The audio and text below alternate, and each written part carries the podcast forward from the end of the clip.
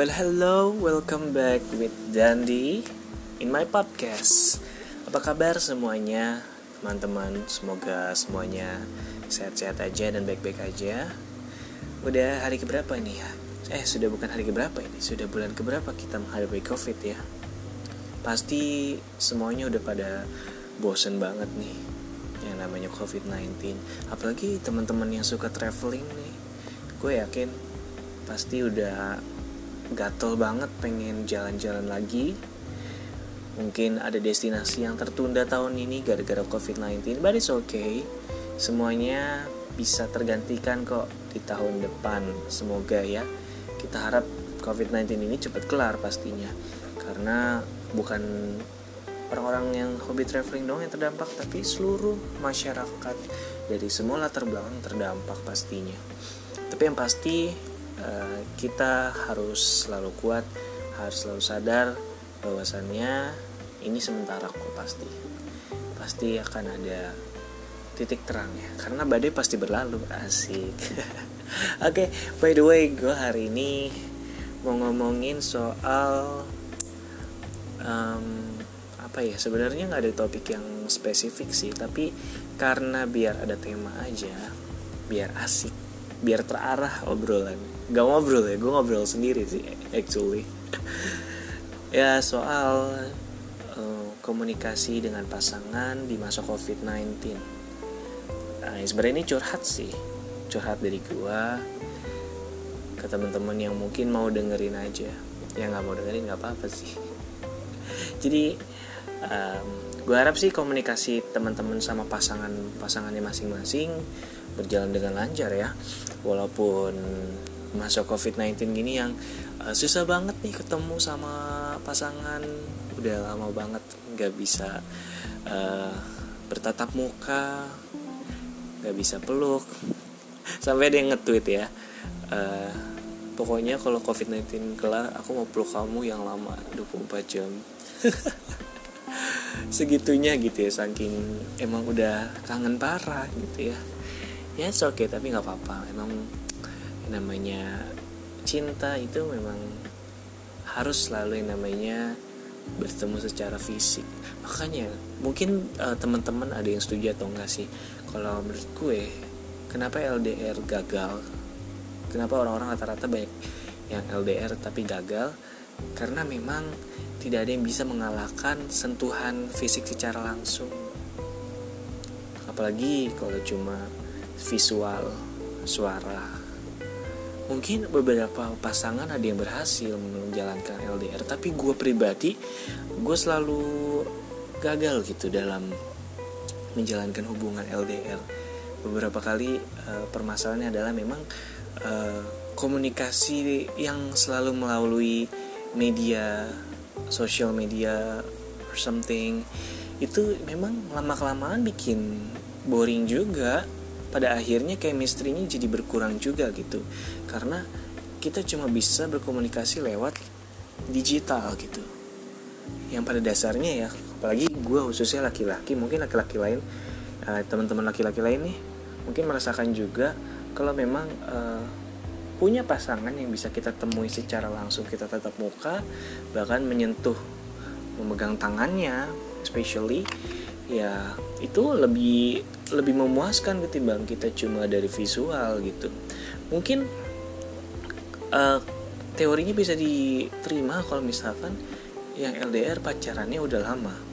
Jadi mereka udah ada chemistry yang kuat dan komitmennya juga kuat gitu tapi ada beberapa juga pasangan yang memang udah pacaran lama tiba-tiba mereka LDR karena dipisahkan oleh jarak misalkan. Ya gagal-gagal juga karena apa? Mereka terbiasa bersama mereka terbiasa ketemu. Dan pada akhirnya di saat mereka menghadapi long distance relationship mereka nggak bisa menghandle itu. Bisa jadi dari cowoknya atau dari ceweknya yang memang nggak bisa tahan. Dan kemungkinan selama LDR salah mereka menemukan orang lain yang memang uh, cocok buat mereka dan intensitas ketemunya cukup sering. Ini yang patut sangat dikhawatirkan oleh setiap pasangan yang menghadapi long distance relationship ya. Komunikasi mulai kurang kalau udah ada hal-hal seperti itu. Si doi udah mulai jarang ngabarin. Dan juga uh, selalu ada hal yang membuat pasangan yang LDR berselisih paham berantem dan lain-lainnya. Karena uh, mereka menuntut untuk uh, satu sama lain bisa memberikan waktunya gitu. Which is uh, untuk setiap orang pasti ada yang bisa ada yang enggak kan. Yang bisa mungkin mereka waktunya banyak atau memang mereka menyempatkan. Tapi kalau misalkan yang sibuk banget dengan kerjaannya ya memang uh, kalau udah kerja tuh kayak lupa bahkan gak megang HP gitu. Itu akan sulit gitu karena gak bisa selalu ada gitu. Dan tiba-tiba di saat seperti itu si doi ketemu sama orang yang bisa uh, menggantikan posisi kau selama sibuk gitu.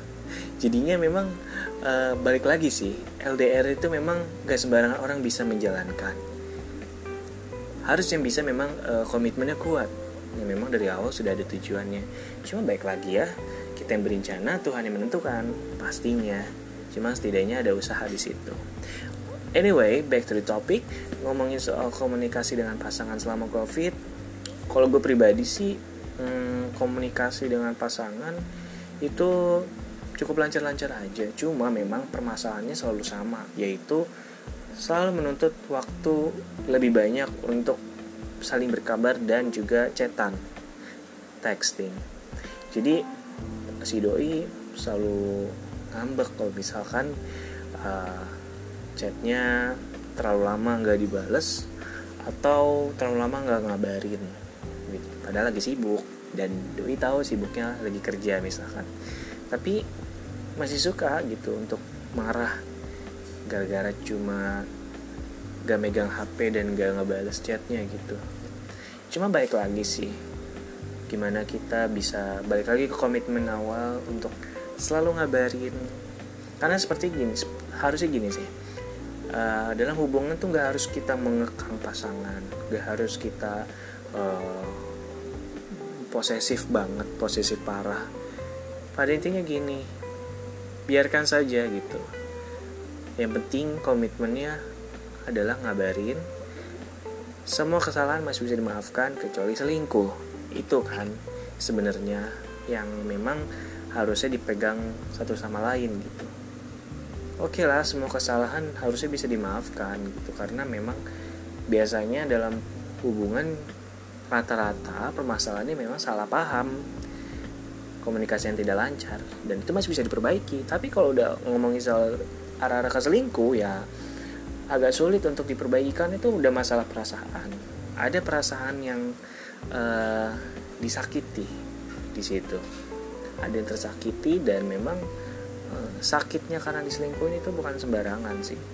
Kalau gue gue pribadi memang uh, jujur belum merasakan tetapi gue yakin uh, gue mau posisikan diri sebagai orang yang diselingkuhin pasti sangat sakit banget sih ngelihat doi yang biasanya sama kita berkomitmen bareng bercanda bareng jalan bareng apa apa bareng. Tiba-tiba dia tertawa dan bahagia dengan orang lain. Gue gue tahu tahu banget rasanya. Cuma memang uh, perselingkuhan memang agak sulit untuk dihindari. Bisa jadi dari cowok atau ceweknya pasti selalu terjadi cuma memang menghindarinya selalu ada cara pada intinya gini kita nggak perlu posesif dengan pasangan hanya karena kita takut dia selingkuh atau jatuh ke tangan orang lain. Karena pada intinya bagaimanapun dia kita kekang, kita menjadi posesif, kalau emang niatnya selingkuh ya akan selingkuh. Tetapi kalau memang dia niatnya nggak selingkuh, kita mau biarin, kita mau cuek aja tanpa kita harus pantau dia, gue yakin dia gak akan selingkuh juga karena niatnya bukan itu. Dan terjadinya selingkuh karena memang ada faktor komunikasi yang kurang lancar juga. Misalnya salah satu pasangan e, gak nyaman dengan hubungan yang sekarang dia jalani dengan doi. Tetapi dia agak ragu dan juga segan untuk membicarakannya. Jadi dia pendam ketidaknyamanan itu. Pada akhirnya namanya orang kalau nggak nyaman ya cari kenyamanan. Kalau udah gak nyaman sama lu ya dia cari kenyamanan lain. Which is kenyamanan lain itu adalah orang lain yang memang bikin dia nyaman selain lu. Ada ekspektasi yang tidak terpenuhi dari seorang pasangan sehingga dia melakukan perselingkuhan tersebut. Ini sih menurut gua ya. Bukan secara ilmiah ini bukan dari penelitian tapi memang pengalaman beberapa dari teman-teman gua dan juga gue sendiri pun merasakan gitu dan juga apa ya selain komunikasi juga ada hal yang memang menjadi faktor kenapa perselingkuhan terjadi yaitu ketidakketerbukaan antara satu dengan yang lain. Satu sama lain maksud gue. Artinya gini cobalah untuk berkomunikasi yang aktif dengan pasangan. Misalnya ya sekedar minimal tanyakan bagaimana hari dia bagaimana dia hari ini aktivitas dia hari ini. Biarkan dia bercerita biarkan dia membagikan apa yang dia alami selama sehari supaya dia terbiasa juga untuk terbuka dengan pasangan dengan kita sendiri gitu. Karena pada intinya gini dengan keterbukaan yang selalu diterapkan oleh seorang suatu pasangan gitu dan dibiasakan itu akan menjadi cikal bakal komunikasi yang lancar dalam suatu hubungan. Karena kalian saling sharing suatu setiap waktu gitu. Jadi dengan saling sharing itu kalian terbiasa untuk mengutarakan apa yang dirasakan. Even yang dirasakan itu memang meng, uh, tentang hubungan itu sendiri gitu. Misalkan dia boring sama hubungan yang dijalankan dia akan jujur dia akan ngomong dia akan mengakui supaya apa? Dia mengharapkan ada titik terang ada solusi supaya mereka bisa perbaiki supaya hubungan ini bisa menjadi menarik kembali. Gak bosan gitu loh. Karena kesenangan dalam hubungan ya ya kalian berdua pasangan itu sendiri. Kalau kebahagiaan udah nggak bisa dibuat oleh suatu pasangan suatu hubungan ya akan sulit untuk mendapatkan kenyamanan dalam hubungan tersebut. Kayak udah mulai pudar gitu. Kalau saling cuek itu bukan solusi. Jadi pada intinya komunikasi memang penting. Bagaimanapun juga komunikasi sangat penting. Bukan soal asmara juga tapi soal social life. Dengan orang-orang bahkan dalam pekerjaan. Tapi kan kita lagi ngomongin soal asmara komunikasinya memang soal asmara kan.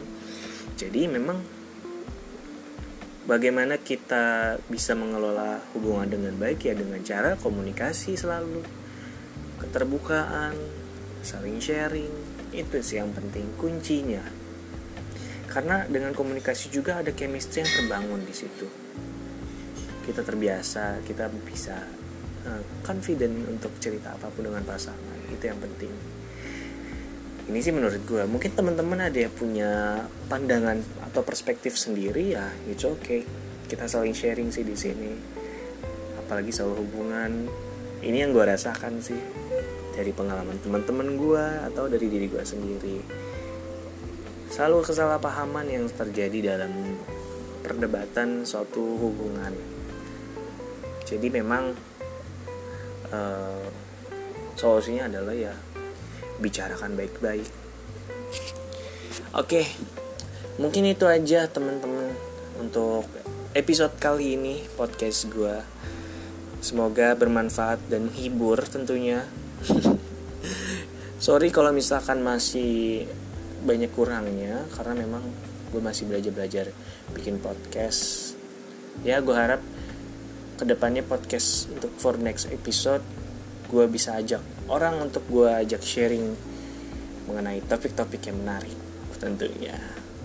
Yang pasti teman-teman boleh kasih gue kritik saran supaya gue juga tahu nih apa sih kurangnya? Atau mungkin ada yang mau menyarankan topik-topik menarik yang akan dibahas juga boleh. Kita kita bahas apa lagi nih gitu. Supaya bisa sharing lagi. Boleh deh kirim ke email gue at dan eh at lagi twitter kali ya. Dan di prayuda 21 at gmail.com atau ke IG gue Dandi D A N D Y Prayudaha nggak pakai spasi. Follow juga sekalian YouTube YouTube gue nggak punya. Itu aja mungkin. Oke okay, thank you so much for all audience yang udah mau dengerin. Semoga bermanfaat dan semoga menghibur. Gue Dandi shining out. Goodbye and see you in the next episode